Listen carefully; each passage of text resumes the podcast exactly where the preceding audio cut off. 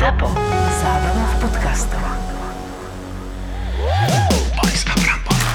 Boris Valabek sa stal otcom. To, Dobrý to deň. Je úvod, to, to, to je úvod.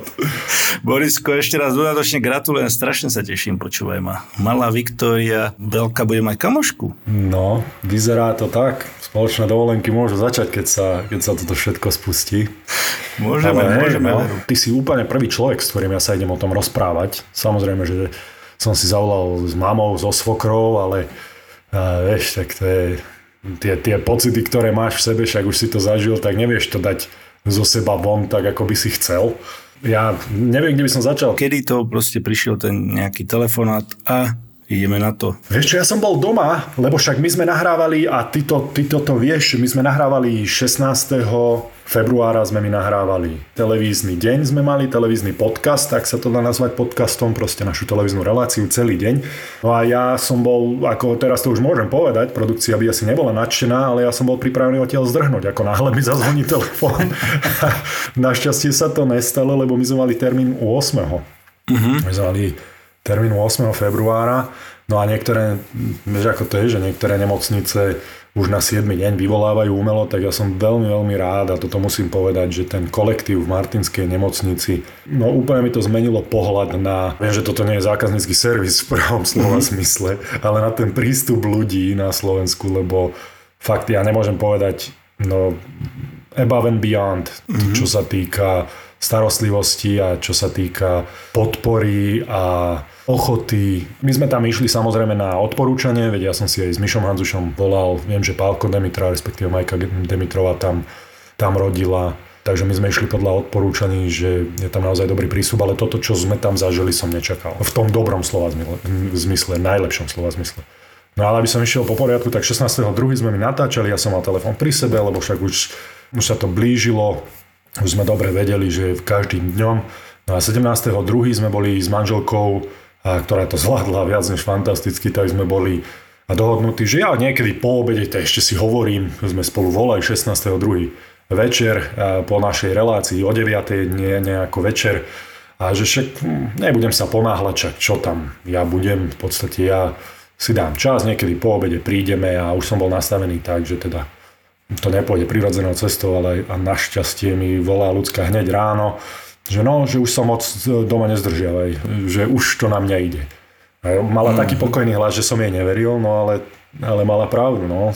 Letel som samozrejme do Martina za ňou, už bola v nemocnici, no a, a 18.21 oficiálny čas, kedy sa malá vikinka uzrela svetlo tohto sveta. A ešte nepredbiehame, aká bola cesta do tej Nitry. Aha, do Martina myslíš, z Nitry do Martina. Tak, no, že musím sa spakovať rýchlo proste čo a tá cesta, čo ti išlo hlavou, to ma zaujíma, lebo to, tá hodinka e, plus e, a ideš za ženou do nemocnice, že ide rodiť, že vieš, čo, čo ti išlo hlavou? Poviem ti pravdu, nedochádzalo mi to ešte vôbec a myslel som si, že to ešte potrvá, veď prvorodička, vieš, že to nebude tak rýchlo a možno to ešte nebude v ten deň. Ja ne, proste som Viem, že som nepočúval rádio a ani podcasty, čo ja zvyknem v aute a išiel som potichu, ale, ale v podstate tak som bol zameraný na tú cestu, uh-huh. že nepamätám si, čo mi išlo hlavou, priznám sa ti. Viem, že, že som chcel byť čo najskôr s manželkou, no, byť, jej, byť jej oporou a trošku som si vyčítal aj to, že som tam nebol hneď od začiatku, ale v podstate ja som tam prišiel do nemocnice ozaj hodinu a pol po nej, takže rýchlo spraviť testy a rýchlo všetky tie procedúry, ktoré sú teraz potrebné, no a utekal som za ňou. Čo prišiel si tam a, a bola v strese, bol si v strese, bol si nervózny, určite si bol zvedavý, no čo, ideme na to, alebo vieš, že predsa len prvýkrát, že nevieš, čo sa bude diať. No ja som tam prišiel, manželka samozrejme v bolestiach, lebo, mm-hmm.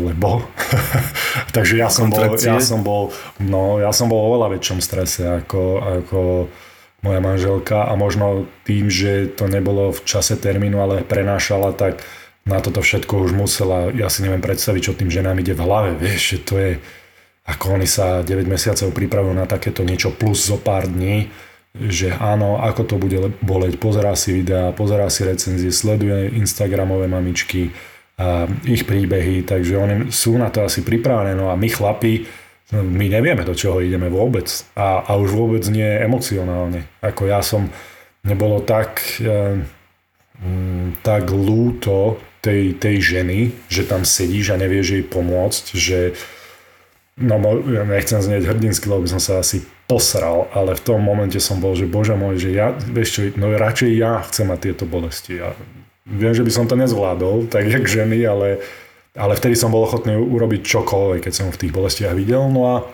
je to pravda inak to, čo sa hovorí, že, že aspoň v mojej skúsenosti, že muž sa stane otcom, až keď chytí svoje dieťa do ruky. Lebo ja som do poslednej chvíle sa nesústredil na dieťa, na manželku. Mm-hmm. Z mojej skúsenosti, vieš, na tú bolesť, na to, že nech to zvládne, nech sa nič nepokazí, nech všetko prebehne ako má. A ako náhle som si ja chytil to malinké do rúk, tak Samozrejme, že som, no neviem, či to je samozrejme a neviem, či, či to je na chválu, ale ja v kuse rumázgam, keď ju mám v rukách. Ja mne v kuse také slzy mi idú do očí, že ešte si hovorím, že bože môj, no tak ty si vzor pre tú dceru, tak ty si, ty si hrdina tvrdý. Na lade si sa bil so 110 kilovými chlapmi a túto malinké štvorkilové bábo ťa rozplače, tak... To, tomuto sa jednoducho neubrániš proste. Je to, je to nádherný pocit a, a fakt hoci kto ti môže rozprávať, že aký pocit to je, ale ne, nepochopíš to až keď sa to nestane práve tebe. A, to je úplná pravda. Fakt, tak sme sa bavili ešte, keď sme spolu volali, že keď ti hrubšie hovno ide z ryti, tak sa bojíš a neviem ešte, čo oni, vieš, musia, tie ženy, čo musia proste prežívať, ty kokos, že fakt klobúk dole a, a e, ešte viac sa tak možno samozrejme tú ženu si ešte viac začneš vážiť a, a keď to vidíš na vlastné oči, tak je to niečo neuveriteľné. Áno, súhlasím s tebou.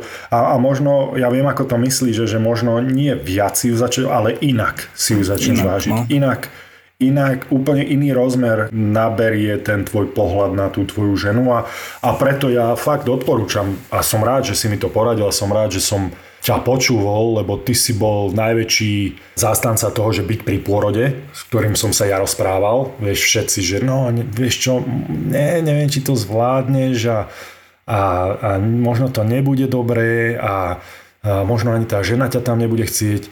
No ja som nepochyboval o tom, že tam chcem byť pri tej, pri tej manželke, odkedy som ju prvýkrát tam zbadal, takže ja som v podstate tam zostal s ňou na hodinu, kedy som sa odbehol nájsť celý čas. A, a v podstate som veľmi rád, lebo, lebo by som nikdy nebol vedel. Až, nikdy by som nebol vedel, že čím všetkým si tie ženy, alebo teda v tomto prípade moja, moja skvelá manželka prešla, aby priniesla na tento svet tú, tú malinku. No a, mm. a vieš, jasné, stále, však aj teraz mi slzia oči, však ja som už, sa, daj sa dokopy, Borisko. Ale, ale vieš, že ten, ten taký emocionálny koktail, čo ty dostaneš, však ja som na oci namyslel, vieš, že ten sa uh-huh. toho nedožil, čo by som bol ako viac než, viac než rád, samozrejme. No a tak ti to všetko prejde a No a není to akože aj strach, aj obrovská radosť, aj neopísateľná láska, tak jak všetci hovoria, že sa to nedá opísať a plus takéto myšlienky, tak ja vždycky, keď sa na tú malinku pozerám, tak ona ma hádam ešte nevidela s čistými očami. Ja nepreháňam. Ja som, ja som no, preslzil viac jak ona, lebo zatiaľ je fantastická a zatiaľ nám dá aj, a dá aj vyspať. No však dva dní má, takže príliš skoro na to, aby som hovoril, ale ale takto, no. Takto to je. A ty, ty sa priznaj našim poslucháčom. Tebe slzičky išli? Nešli mi, musím sa priznať. Uh, my slzy. Ty si ma podporil teraz. Prepáč, ale, ale bol to uh, ako keby nevieš, čo sa deje, vieš, že, že si v takom že je toto naozaj pravda. Proste aj ty, podľa mňa, e, ja som si to začal až trošku neskôr uvedomovať a, a mi to tak dochádzalo celé, ako ten proces e, celý tam bol od začiatku, ako si pretrpela svoje, potom sa narodilo, potom ti ho zoberú, ideš tam, ale e, vieš, až potom si to tak začneš uvedomať, keď už je taký, tak, tak kľudnejšie, keď už je, keď už je proste, že už si aj sám, že ste sami traja mm-hmm. na izbe a sa tak e, si to začínaš, začínaš až vtedy podľa mňa uvedomovať a, a potom viac a viac. A ja som hovoril, že každý, každý deň sa do toho dieťaťa, alebo každý týždeň sa do toho dieťaťa viac a viac zamilovávaš. Proste budeš vidieť tie pokroky, ako to dieťa aké to dieťa robí a, a je, to, je to niečo úžasné. Takže o, nechaj si v kľude tieto slzy tiecť, lebo to sú brutálne pocity, ktoré veľa ľudí zažilo, ale my teraz prvýkrát v podstate. Takže, takže je to fresh pre teba, ale ešte to budeš, ešte stále si to budeš viac a viac uvedomovať. Je to dosť možné, no však ešte, ešte malinka nie je ani doma, takže keď príde domov a budem sa E, budiť v noci k nej a, a ráno a, a keď príde prvé objatie alebo niečo takéto, tak to... A, no mi volá. A Vinco Lukáš. Šokujúce. on to cítil, on to cítil, jednoducho to Vinco cítil, že my sa bavíme o tom, a možno aj by nám tomu chcel niečo povedať, jeho pocity, ale teraz si, teraz sa bavíme o Viktorii keď si si chytil do rúk, predstav že ty nie si 185 ako ja, ale máš uh, skoro 2 metre cez metrák a to malinké, necelé 4-kilové uh, babatko v tvojich rukách, som videl aj fotky na Instagrame, jak, jak ti ten ukazováčik, proste nie ukazováčik, ale ukazováčisko držal tým mali, to maličkou ručičkou, tak to, to ani neobtiahne, vieš, a proste no. to je úžasné toto ešte vidieť a aký to bol pocit. No, no presne taký, jak všetko toto. Presne tá, tá fotka toho hovorím, že toto si musím, bože, akú malinkú ručičku, veď to môžem povedať, 49 cm mala malinká mm. a ja mám 199,5 cm, takže no. to je tak niečo krehké, malinké, však hlavička tomu padá, tak mm. vieš, celé, však si to zažil, celé je to také na teba odkázané, hlavne teda na tú matku, lebo vieš čo, ja som si uvedomil, že ten chlap ja už viem, prečo ho príroda vôbec ako nevníma po zapotrebného. prečo, prečo tá príroda... Ty si spravíš robotu a môžeš ísť na dva roky preč, pokiaľ to môžeš áno. A čo sa prírody týka, už si nepotrebný, doslova, lebo tá, že tak ty si zbal švestky a, a choď, choď mimo, lebo už, už táto žena ťa už nepotrebuje. Väčšinou sa vykecávam a väčšinou mám plnú hubu rečí, ale teraz je to tak tak niečo úžasné. Ja len viem, že celú cestu aj z Martina do Nitry teraz, však keď som išiel toto nahrávať, aj odkedy sa narodila, tak ja mám celý čas na hrudi proste ako ako niečo. Mm-hmm. Tlak, alebo ja, ja neviem však. No niečo sa ti tam proste, do toho srdca ti ako keby niečo vbehlo, vieš, niečo nové a je to tvoje, je to tvoja láska ďalšia. Doslova srdiečko sa ti zväčšilo, tak sa nemôžeš čudovať, že máš taký pocit. Ako je to už aj tá zodpovednosť, možno už trošku aj ubereš z toho plynu, vieš, alebo rozmýšľaš nad inými vecami. Takže je to, je to niečo nádherné a už si zapamätaj, že už pre tú manželku už si, ako si povedal, prírodovedne, alebo teda tak si na druhej koleji, ale aj teraz proste už je to tam táto baby, vieš, takže, takže ale stále si treba s tou ženou udržiavať ten taký, že ste vy spolu a máte babatko, ale niekedy fakt, že si na druhej kole jednoducho. A som na to pripravený úplne a je to si myslím, že veľmi prírodzené, veď však kto, kto potrebuje teraz tú ženu viac? Ja, starý somár, čerstvo 35 ročný, alebo toto malinké mrňa pár hodinové, ktoré sa samé ani, ani nič, ani nič. Ona, ona, tá malinká je tak, tak dokonalá, ale vieš čo, strašne ma teší, že toto je prvé dieťa a samozrejme, že je to celkom trefne moje dieťa. Prvé dieťa, ktoré neplače, keď e, som pri ňom. Keď si Viktoriu prvý raz držal, tak uh, aj si sa bál, alebo vieš, že úplne tak uh, so sebavedomím, alebo tak, tak opatrne? Nie, ja som sa nevedel dočkať, kedy ju chytím do rúk, takže ja som to bral tak, že vedel som, že m, základ ako nerozprával som sa o tom s nikým, ale tak reálne, keď si videl, ako to teličko celé je a tá mm. hlavička, tak základ chytiť ten krčok, no a a vieš, ja mám tak veľké ruky, že mne to nerobí problémy uchytiť Jasne. tak, aby som si, si bol istý ňou, tým, tým malým mrňusom. Takže ja som sa na to strašne tešil práve, že mi poumývajú najprv samozrejme a všetky mm-hmm. tieto veci, ale ja som, sa, ja som sa na to práve že tak tešil, že keď mi povedali, že no môžete si ju zobrať na ruky, tak ja som mal na ruku hádam za pol sekundu už. Mm-hmm. vôbec som nerozmýšľal, že ako ju zdvihnúť a že či sa mám báť, vôbec som nad tým nerozmýšľal. Jediné, nad čím som rozmýšľal, že bože môj, toto malé, toto malé je, je moja krv. A hlavne to, ako prvýkrát chytíš to, to mrňavé do rúk, tak to je neopísateľné. Ja som videl manželku plakať trikrát v živote sa priznám. Z toho dvakrát samozrejme boli tie emocionálne výkyvy pred pôrodom a, a tretíkrát bolo hneď ako dostala tú malinku na seba. Takže no, je to síce aj ona je tvrdá severánka z Martina, ale ale toto nemá šancu ustať, podľa mňa to... To, to je pochopiteľné. To Takže gratulujem ešte raz, Borisko. Ďakujem a hlavne nech je zdravá. Že predstavte si personalizovaný zlatý dukát alebo strieborný toliar k narodeniu dieťaťa s venovaním a iné vychytávky v e-shope Českej mincovne. Česká mincovňa SK. Link v popise epizódy a my ideme ďalej. Zapil si malú? Nech je zdravá. Dal som si jedno tretinkové pivo, budem to musieť asi v lete dohnať nejako. Tretinkové? Tretinkové. To v tvojej ruke musí vyzerať jak deca.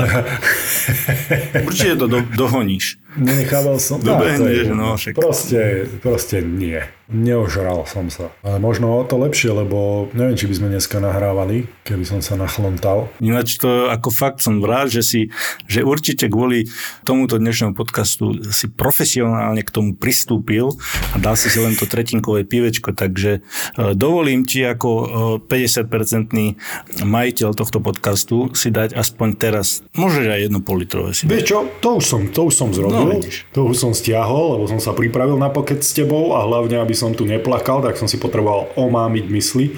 Ale nie, ani som nerozmýšľal nad tým, že by som sa ožral, lebo neviem, chcel som byť, chcel som byť nejako v pohotovosti a, a keby čokoľvek bolo treba, tak aby som na druhý deň s bole hlavom sa netrápil.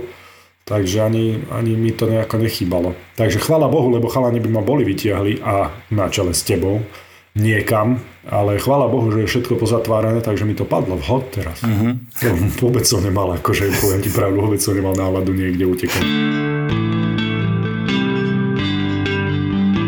Borisko, a, a ty vlastne aj vidíš na tú malú odliadnúť od toho, že máš plné oči slz, ale že či vôbec na ňu dovidíš z také výšky, vieš, lebo, lebo na tom mlade niekedy som videl, že máš problém s tými očami, tak ako to vyzerá po, dlh, po, po nejakých rokoch, keď si skončil kariéru, že či vlastne na ňu dovidíš?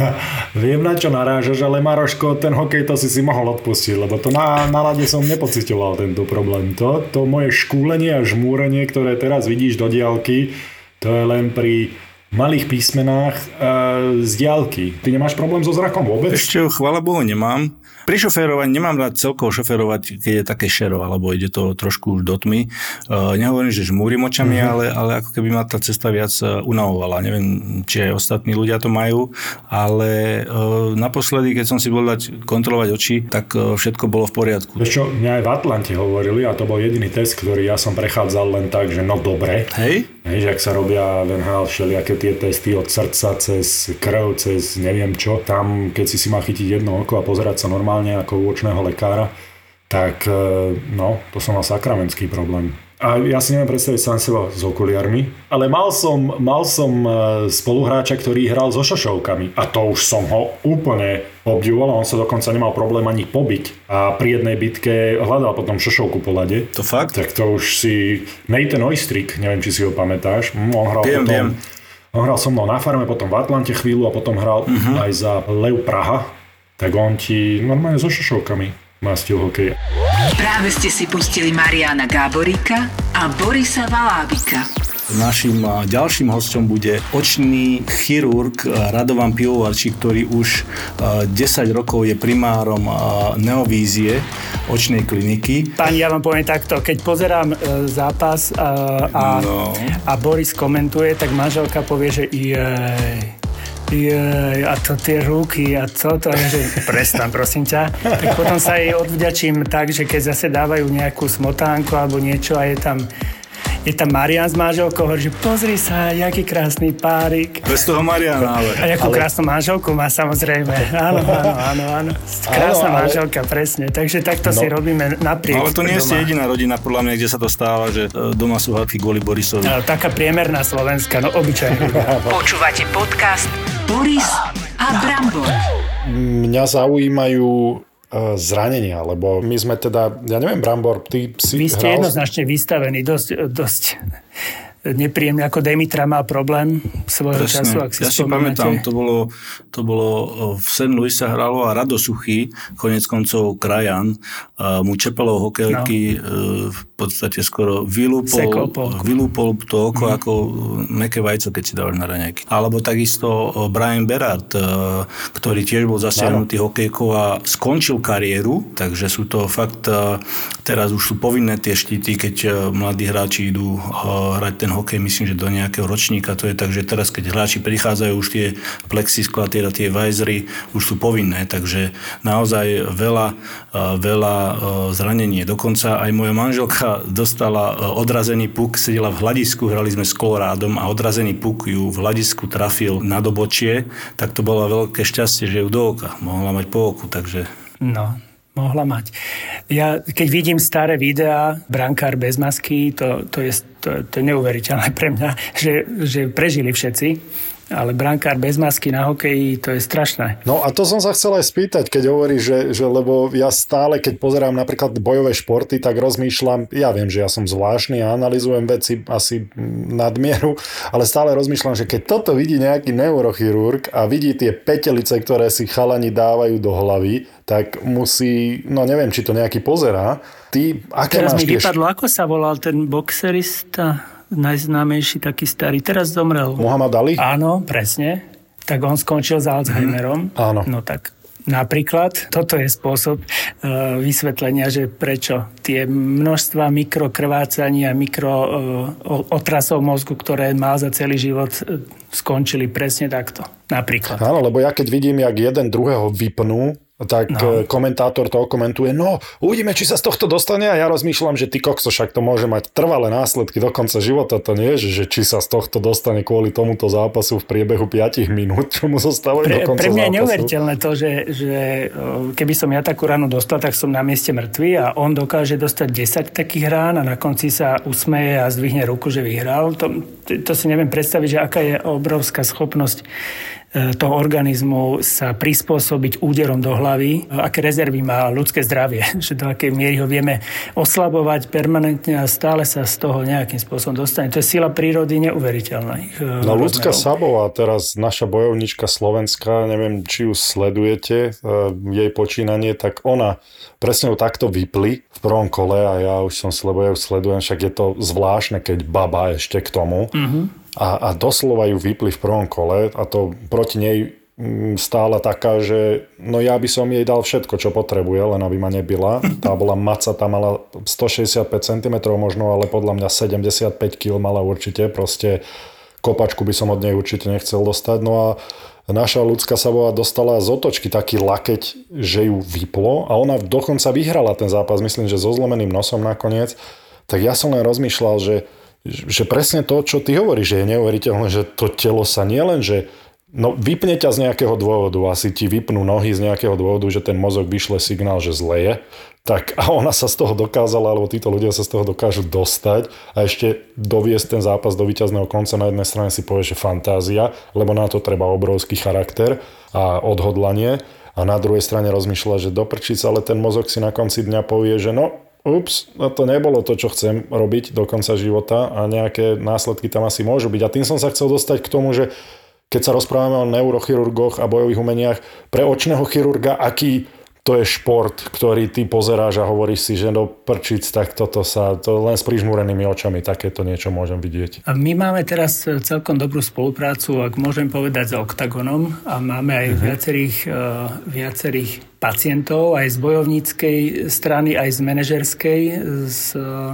Octagon organizácie Máme napríklad tiež jednu, jednu českú bojovníčku, teda zápasníčku v tomto zmysle, ale aj viacerých. Napríklad Milana Ďatelinku sme operovali prednedávnom. Je zaujímavé, že tieto operácie očí sa dajú robiť a majú dobrý efekt a výraznú bezpečnosť aj u zápasníkov a teda boj, pri bojových umeniach. Celkovo športy a oči jednak vysoká závislosť, ale dajú sa operovať a dajú sa eh, aj, aj na relatívne vysokej bezpečnostnej úrovni. Samozrejme, ak dostaneš priamy zásah hokejkou, pukom alebo, alebo skvošovou loptou, paintballovou, eh, guličkou a tenisovou a tak ďalej, tak to sú deštrukčné situácie. No a ty si zažil nejaké takéto úrazy, ktoré si musel dávať potom dokopy. Si spomínal Pálka Demitru, to, ten ti tiež prešiel rukami? Toho sme nedávali my, ale čítal som o tom, ale mali sme Ja som predtým pracoval na, na klinike tu v Petržalke, čiže a venoval som sa práve e, tzv. vitreoretinálnej chirurgii a traumatológii oka, čo boli situácie presne takéto, čiže všetky možné autohavárie.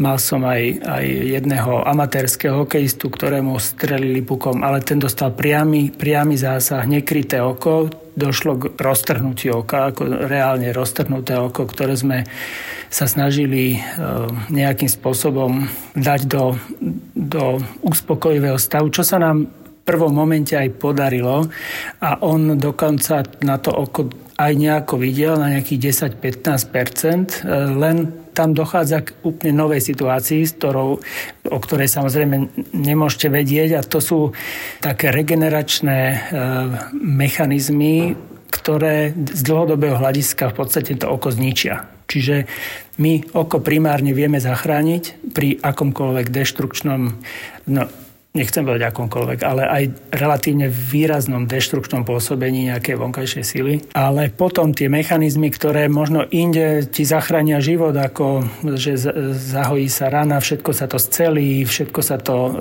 krvácanie sa zastaví, tak v oku to nefunguje takto. V oku niektoré hoja, hojace a regeneračné mechanizmy spôsobia jeho konečnú deštrukciu. Naruší sa tá rovnováha, e, ktorá v oku je a tým úrazom sa rozbehne určitý proces, ktorý je napriek všetkej snahe do jedného, dvoch rokov nezastaviteľný a veľmi často sa končí stratou toho orgánu. A nehovorím len o funkčnej strate, ale, ale aj o anatomickej, čiže toľko sa v krajnom prípade musí až vybrať, pretože spôsobuje také ťažkosti pacientovi, že zostane s protézou. A to sa konkrétne stalo aj tomuto človeku, že po dvoch rokoch e, relatívne dobrého fungovania sme, sme došli k tomu, že, že bohužiaľ to oko začalo prehnane povedané odumierať a tým pádom je koniec. A čo je ešte absurdnejšia situácia, existuje tzv. sympatická oftalmia, to je strašidelný výraz, e, sympatický v zmysle tom, že sympatizuješ s niekým, čiže súcitíš a keď je jedno oko úplne zdravé a druhé oko je po úraze, tak to zdravé oko odumrie s tým chorým postupne. Čiže ono ako keby nejakým spôsobom súcitilo a pacient oslepne na obe oči a pritom poranené má len jedno. To je, to je strašidelná situácia u mladého človeka po úraze, ktorá môže nastať a bohužiaľ som sa s ňou stretol párkrát.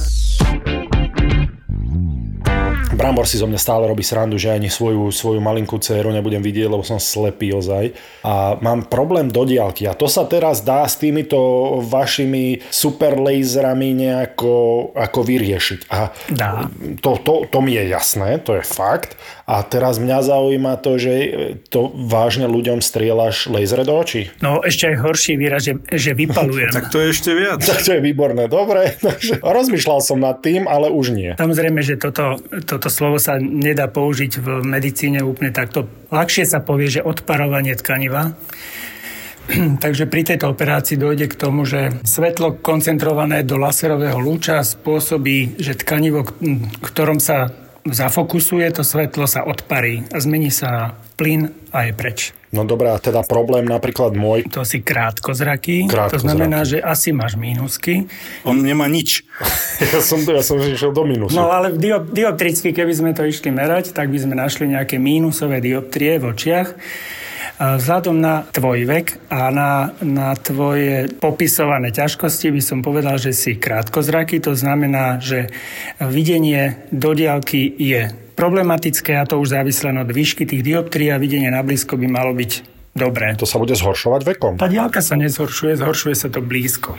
Problém Aha. je, že e, s vekom sa zhoršuje schopnosť zaostrovania na blízko a ak máš mínusové dioptrie, je to, je to celá kniha o tom. A ťažko sa to vysvetľuje takto jednoducho a už vôbec nie cez telefón. A už úplne jednoduchým ľuďom ako my.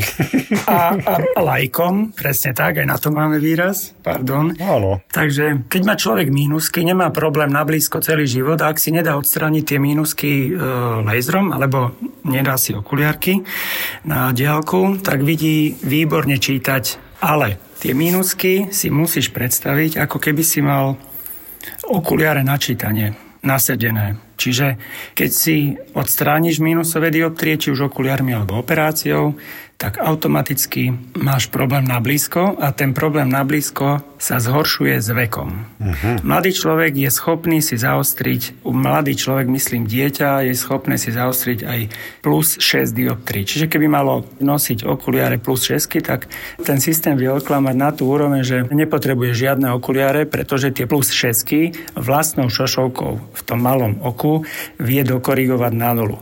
Ale s vekom sa tá schopnosť vlastnej šošovky korigovať dioptrie stále zhoršuje, až sa dostaneš do veku 40 rokov a v 40 až 45 rokoch sa schopnosť zaostriť vlastnou šošovkou zníži už len na úroveň takú, že všetko, čo je bližšie k tebe ako 30 cm, už vidíš rozmazanie. To sa nazýva starecká vedchozrakosť, alebo krajší výraz je presbiopia, keď majú pacienti prvýkrát problém s čítaním a začínajú si vzdialovať text, alebo teda začínajú hovoriť, že majú syndrom krátkých rúk. No ale keď máš mínusky, tak máš tú výhodu, že tento problém u teba nastane podľa výšky tej mínusky o 5 až 10 rokov neskôr. Ak máš viac ako dve dioptrie, minus 2 dioptrie do diaľky, tak tento problém nikdy mať nebudeš. Že by si nevidel na blízko alebo prečítať. Čiže keby si teraz prišiel k nám rozhodol sa pre operáciu, tvoje mínusky odstraníme na nulu, tým odparením uh-huh. tkaniva z rohovky alebo iným zákrokom, ktorých máme viac k dispozícii, Uh-huh. A po 45-ke alebo 40 začneš mať tieto problémy, ktoré, o ktorých sme hovorili. Tak preto chcem sa dostať k tomu, že ak pacient alebo človek sa rozhoduje pre operáciu, tak by to mal urobiť čím skôr pretože uh-huh. keď máš 20 rokov, tak máš ešte 25 rokov pred sebou bez okuliarov. Ak máš 40 rokov, máš 5 rokov. Ak máš 45, tak už viac menej hneď na druhý deň po ope- laserovej operácii odstranenia dioptrí uh-huh. budeš mať čítačky. Uh-huh. Ale ja neviem, ja neviem, či len ja som taký zvláštny, ale pre mňa sú tie čítačky také sympatické. Ja neviem, že... Sympatické, vieš, hej. No, mne sa, to tak, mne sa to tak páči, že niekto, lebo už... Nie, vyťahneš to z tej tvojej ladvinky, z tej prehľadnej kapsičky, čo máš, ten kabelky, čo nosíš.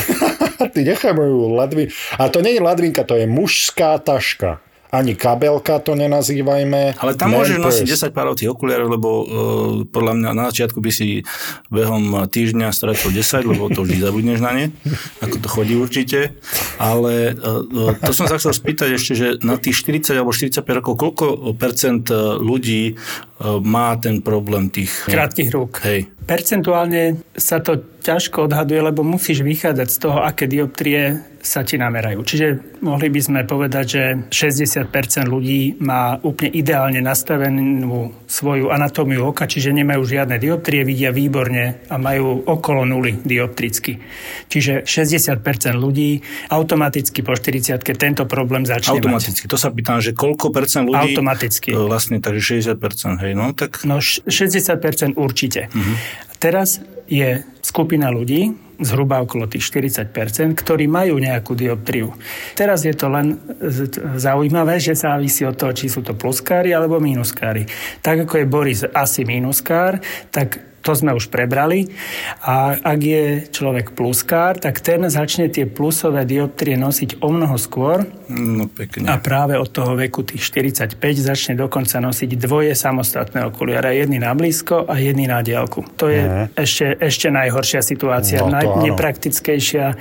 Začínajú sa nosiť multifokálne okuliare, na ktoré si 10-15% ľudí nevie zvyknúť. A, a vtedy zvažujú, čo s tým a vtedy nastupujeme zase my. Takže 100% ľudí má problém po 40. Každý si časom nájde svojho očného lekára. No, tak to musí byť dobrý hmm. biznis v tej neovízii teda. Je nám to ľúto, ale na druhej strane sme tu pre vás viac ako 10 tisíc laserových operácií e, si spravil a dokonca novou technikou, ako prvý na Slovensku, technikou femtosekundovým laserom. Už si sa to naučil povedať, gratulujem, lebo prvý ja to si to skúšal, že toto je jaké sekundové. Strašný výraz, no. Ale konec koncov aj, aj ty si sa vlastne nechal zoperovať. Operáciu mám 11 rokov už za sebou. Asi by som si ju dal zro- urobiť e, znova, keby bola tá potreba a operoval ma vtedajší môj šéf, zakladateľ siete klinik, ktorej som aj ja súčasťou. Bohužiaľ medzi tým e, zomrel, ale, ale mám na ňo veľmi dobré spomienky, veľmi šikovný, inteligentný lekár. Myslím si, že on stojí za mnohými našimi prvenstvami, pretože bol progresívny a bol odvážny, čo Slovensko, bohužiaľ, v tom období, keď sme začínali, čiže 2009-2010, bolo veľmi konzervatívne a my, keď sme prišli, tak sme narobili dosť veľký vietor a to je to je presný výraz, si myslím, že ani lepší by ma nenapadol, lebo sme doniesli tri veci, ktoré sa tu dovtedy vôbec nerobili.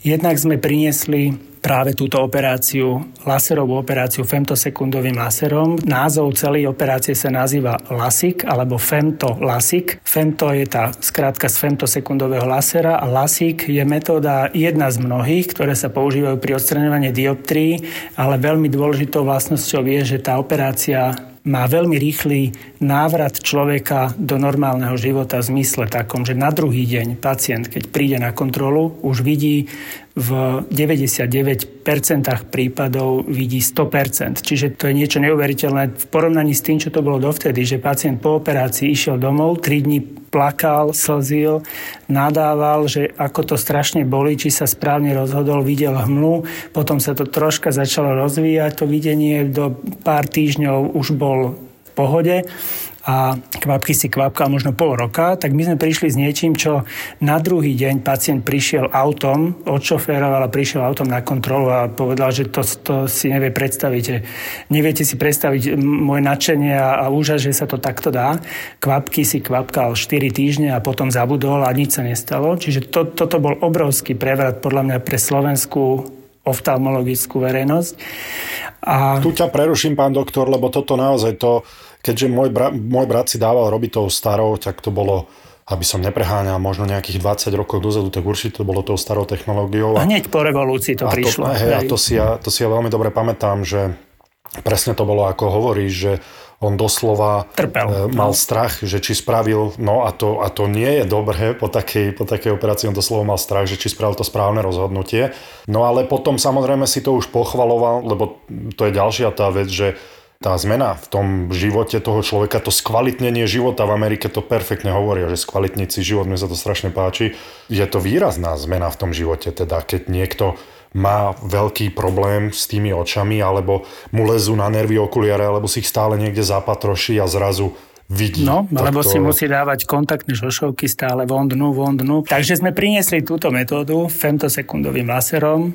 O tri roky na to sme priniesli ďalšiu metódu, ktorá sa nazýva Relax Smile. Je to zase obrovský krok dopredu, pretože aj femto lasik mal svoje mm, úskalia a možno svoje nedostatky, ale táto metóda Relax Smile ich zase posunula ďalej. Ja si myslím, že zase to pôjde ďalej, len musíme chvíľku počkať. Vývoj, vývoj sa nedá zastaviť a to, čo sme robili pred desiatimi rokmi, sa teraz možno pousmejeme. O 10 rokov sa pousmejeme nad tým, čo robíme teraz.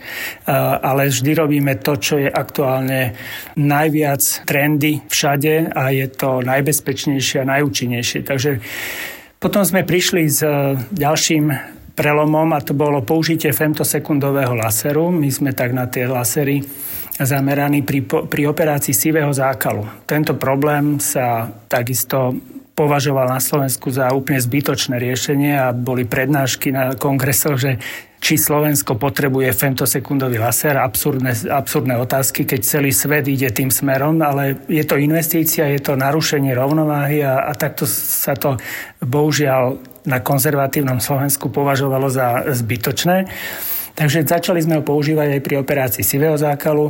Prišli sme ďalej s možnosťou výmeny šošovky v oku z refrakčných dôvodov, aby som to vysvetlil. Keď má pacient napríklad plus 6, to si asi ani neviete predstaviť, aký problém normálne fungovať je pre takého človeka. Keď má plus 6 dioptrií, dá si dole okuliare, tak vidí na úrovni mliečného skla. Takže u takýchto pacientov nastala m, touto možnosťou výmeny šošovky z refrakčných dôvodov situácia, že my sme naimplantovali tzv. trifokálnu šošovku.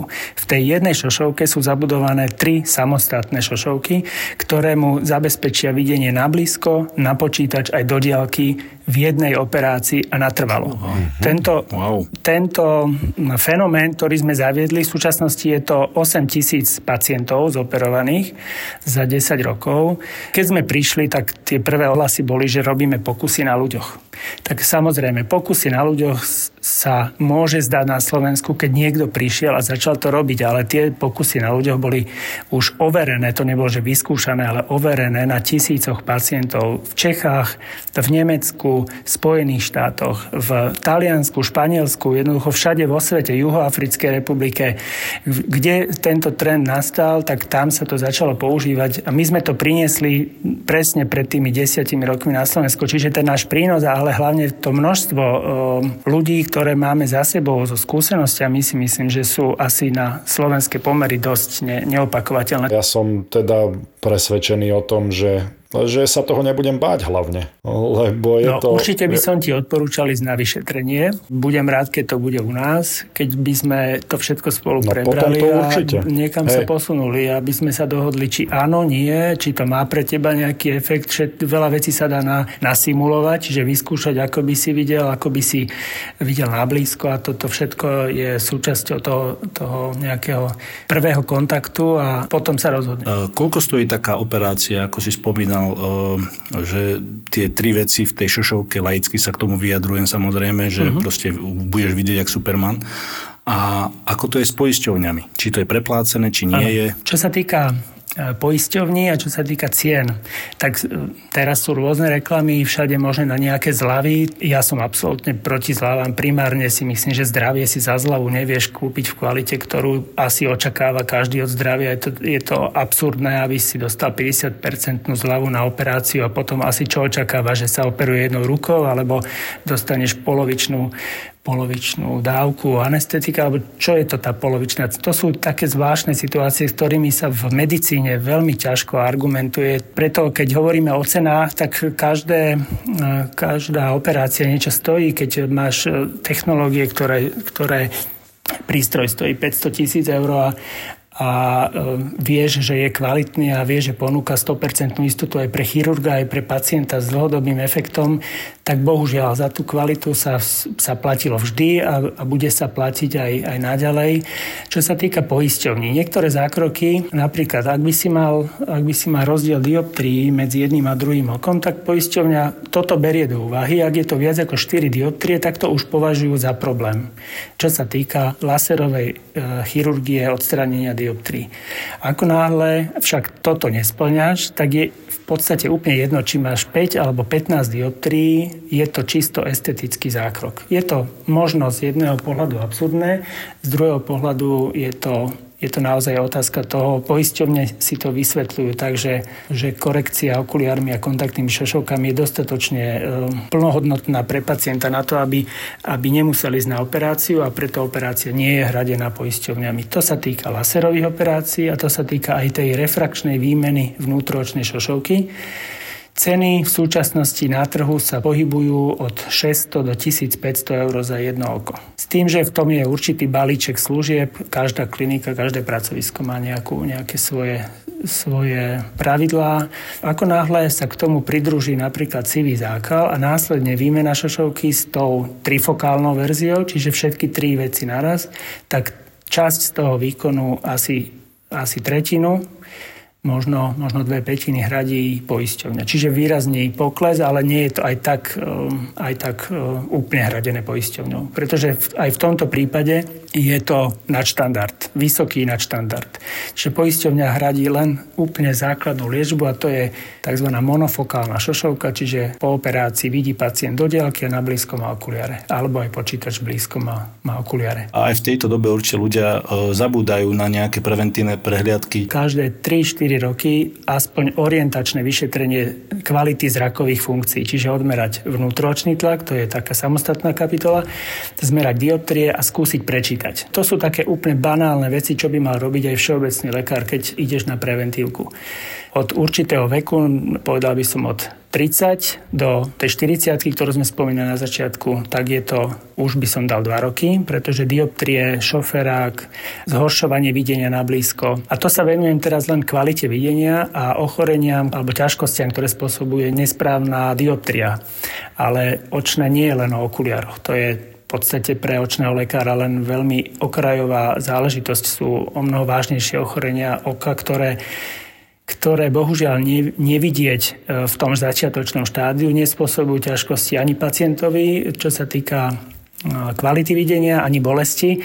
A začínajú ich pocitovať pacienti až v štádiu, keď už um, sú rozvinuté a aj lekár, keď sa dostane k pacientovi až v tomto štádiu, tak uh, veľmi často ťaháme za kratší povrast, že napríklad diabetici a vyšetrenie očného pozadia, ktoré vieme v počiatočných štádiach cukrovky vyriešiť relatívne stabilne a natrvalo, ale v neskorom štádiu sú to naozaj už e, trvalé následky. A to nehovorím, len sú aj nádory v oku, ktoré môžu človeka použiaľ aj zabiť, keď sa ne, nesprávne a nedostatočne liečia.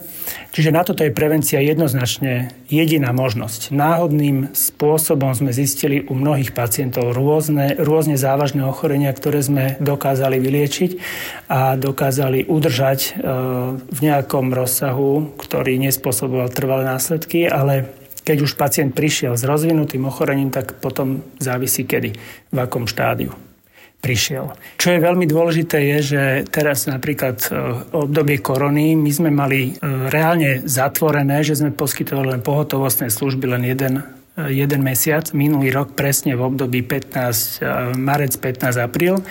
Ja si myslím, že dodržiavanie preventívnych vyšetrení a život prinášajúcich všetkých možných situácií teraz nemôžeme obmedziť len na koronu.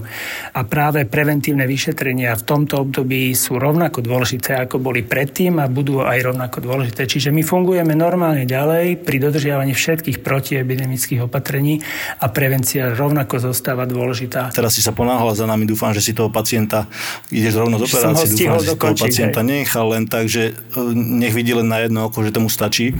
A bolo Super. to veľmi príjemné, páni, ďakujem. Ďakujeme my a ideš naspäť na sálu, alebo necháš toho uh, chlapa mal... uslepnúť, čo si mu tam nechal po jedno, roko, jedno oko nedooperované. Dohodli sme sa, že v pondelok Aha, tak dobre. Dobre, ďakujeme pekne. Ahoj. Prosím? No, mám cudzie teleso v konečníku. Pozrel som sa do jeho záznamov, hovorím, a to nie je prvýkrát, pane. Doktor má Filipa. To sú skutočné príbehy z nemocnice. A pani hovorí, no nie, lebo čakám, kedy mi prepichnete bradavky. jak spala u nás na izbe, na sesterskej, dali ju tam na chodbu, kde chodia pacienti a tam si proste nadriemala aj hodinku, pohodičke sa stýkala. Spokojná bola veľmi. Ak ste radi pozerali kliniku Grace, pohotovosť doktora Hausa alebo nemocnicu na okraji mesta, tento podcast budete milovať. Doktor a Filipa. Sponzorom typovačky Borisa Brambora je stavková kancelária Fortuna. Typujte zápasový špeciál na jej facebookovom profile Fortuna. Stavte sa. Stavte sa. No a máme tu typovačku s Fortunou. Nech sa páči náš anonymný Michalovčan, ktorého tu nikto z nás nechce, ale z nejakého dôvodu ho stále pozývame. Uveď prvé zápasy. Príjemný dobrý večer prajem. E, som tu preto, aby som vám povedal zápasy, pretože no. ja jediný ich viem, preto ma nemôžete vyčiarknúť, vymazať ani nič podobné.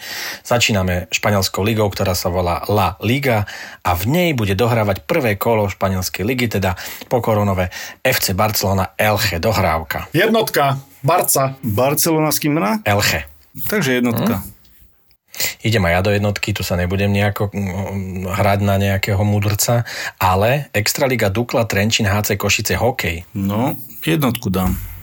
No, ten Trenčín bojuje o playoff, pravda, ale rovnako ako Siče bojujú o playoff, tak ja si myslím, že mm, také viac, viac takej kompaktnosti a môj čierny kôň tohto ročníka je Trenčín, takže mm, myslím si, že sú takí No veľmi verím tým trénerom, čo sú tam, že vedia na tieto clinch eh, games eh, poskladať a nabudiť to mústvo, takže Trenčín. Keby ste sa ma pýtali tak pár rokov dozadu, tak poviem Košice. No tak aj sympatie tam boli väčšie, aj to, ale odkedy poznám Brambora, no. Trenčín a ja jednotka. No ale ty si, vidíš, aký ja som to krásne vysvetlil úplne uh, pragmaticky a racionálne a ty kvôli tomu, že poznám Brambora, čo to je za, čo to je za radu našim poslucháčom ja, toto? Ja privolávam fanšikov, vieš, Dukle Trenčín, takže... Áno, odkedy sa poznáme, tak som bol ráz na hokej Trenčine. Fanúšik. A špeciálny zápas. A tento špeciálny zápas môžete typovať na facebookovej stránke Fortuna. Stavte sa. A môžete vyhrať. Champions League chalani Atalanta Real Madrid. Atalanta Bergamo Real Madrid. No bývalý klub Martina Škrtela, koľko sa tam zohrial? Možno pár týždňov, ani nie, len z kempe. Ale tak idem, idem na to uh, tým, že No jednoznačne, no neviem, či to bude jednoznačné, ale môj typ je 2. Ja dávam tiež dvojku. Atalante sa darí v talianskej lige celkom, to neviem, či sledujete. A Realu zase nie až tak, podľa môjho názoru. A Real vonku remizuje, podľa môjho názoru. Tu sa rozchádzame. Hmm. Wow. Dobre, vysvetlil wow. si to po no, svojom. A podľa mňa mne to dávalo zmysel. Ja normálne som spochybnil svoj typ. No dobré, môžem, môžem to zobrať späť a môžem typnúť nie, nie. nie, nie. Nie, nie. A tu ťa dobehnem práve, Boris. A ďakujem vám za perfektnú typovačku. Majte sa, Boris a Brambor. Ďakujeme, ahojte. Sponzorom typovačky Borisa a Brambora je stavková kancelária Fortuna. Typujte zápasový špeciál na jej facebookovom profile Fortuna. Stavte sa. Stavte sa. Boris a Brambor. Boris a Brambor. Prvý taxikár ma zobral, ja som nastúpil, že ty si tu asi prvýkrát, že áno, keď pôjdeme, aj keď nás zastavia policajti, ja poviem, kedy budeš otvárať. Na druhý deň vystrelali policajnú stanicu. Si, kokšo, tak toto je aký príbeh iné? akože, to čo si všetko dal? A Int povie, this is not my problem, my friend. This is not, my problem. I told you. I don't, I don't care. Ja som bol na záchode, pardon. No, pohode, jasné. Ale mám super historku od kamarátky, ktorá si dala vyprať prádlo a niesla aj sixpacky piva cez ulicu v Mexiku. Oni sa už poznajú a vy sa zoznámte. Martin a Peťo sú travelistán a Palo Bruchala je Palo Bruchala. Ja už som bol tesne pred tým exitom, kedy sa ti otvoria dvere, ktoré keď sa zatvoria, tak ty už sa vlastne nemá šancu vrátiť e, do príletovej haly. Zakričali na mňa, Palo, Palo, máme problém. A ja, že čo je? Aká je to krajina? Ja vravím Slovakia. Is it real country? Je to skutočná krajina? On si fakt myslel, že to je nejaký vymyslený pas a vymyslená krajina. Traja cestovatelia, tri rôzne pohľady na to isté miesto na Zemi. A na čo tam chodím, veď tam nič nie je, tak sa opýtam, boli ste v Severnej Kore? Nie, nebol. A vravím, tak ako viete, že tam nič nie je. A napríklad v Číne, keďže som mal afgánske víza, tak odrazu, že mi skontroluje ruky, či sa mi nepotia. Keď uvideli presne môj pás, plný pečiatok z krajín moslimských, kto ti kupoval letenku, aký máš dôvod, že ideš do... No, počkaj, vo mne mne tak sa zvyšovala naozaj nervozita. Travelistán a Palo Bruchala uvádzajú Pala Bruchalu a Travelistán v spoločnom podcaste Choď do a tri vodky.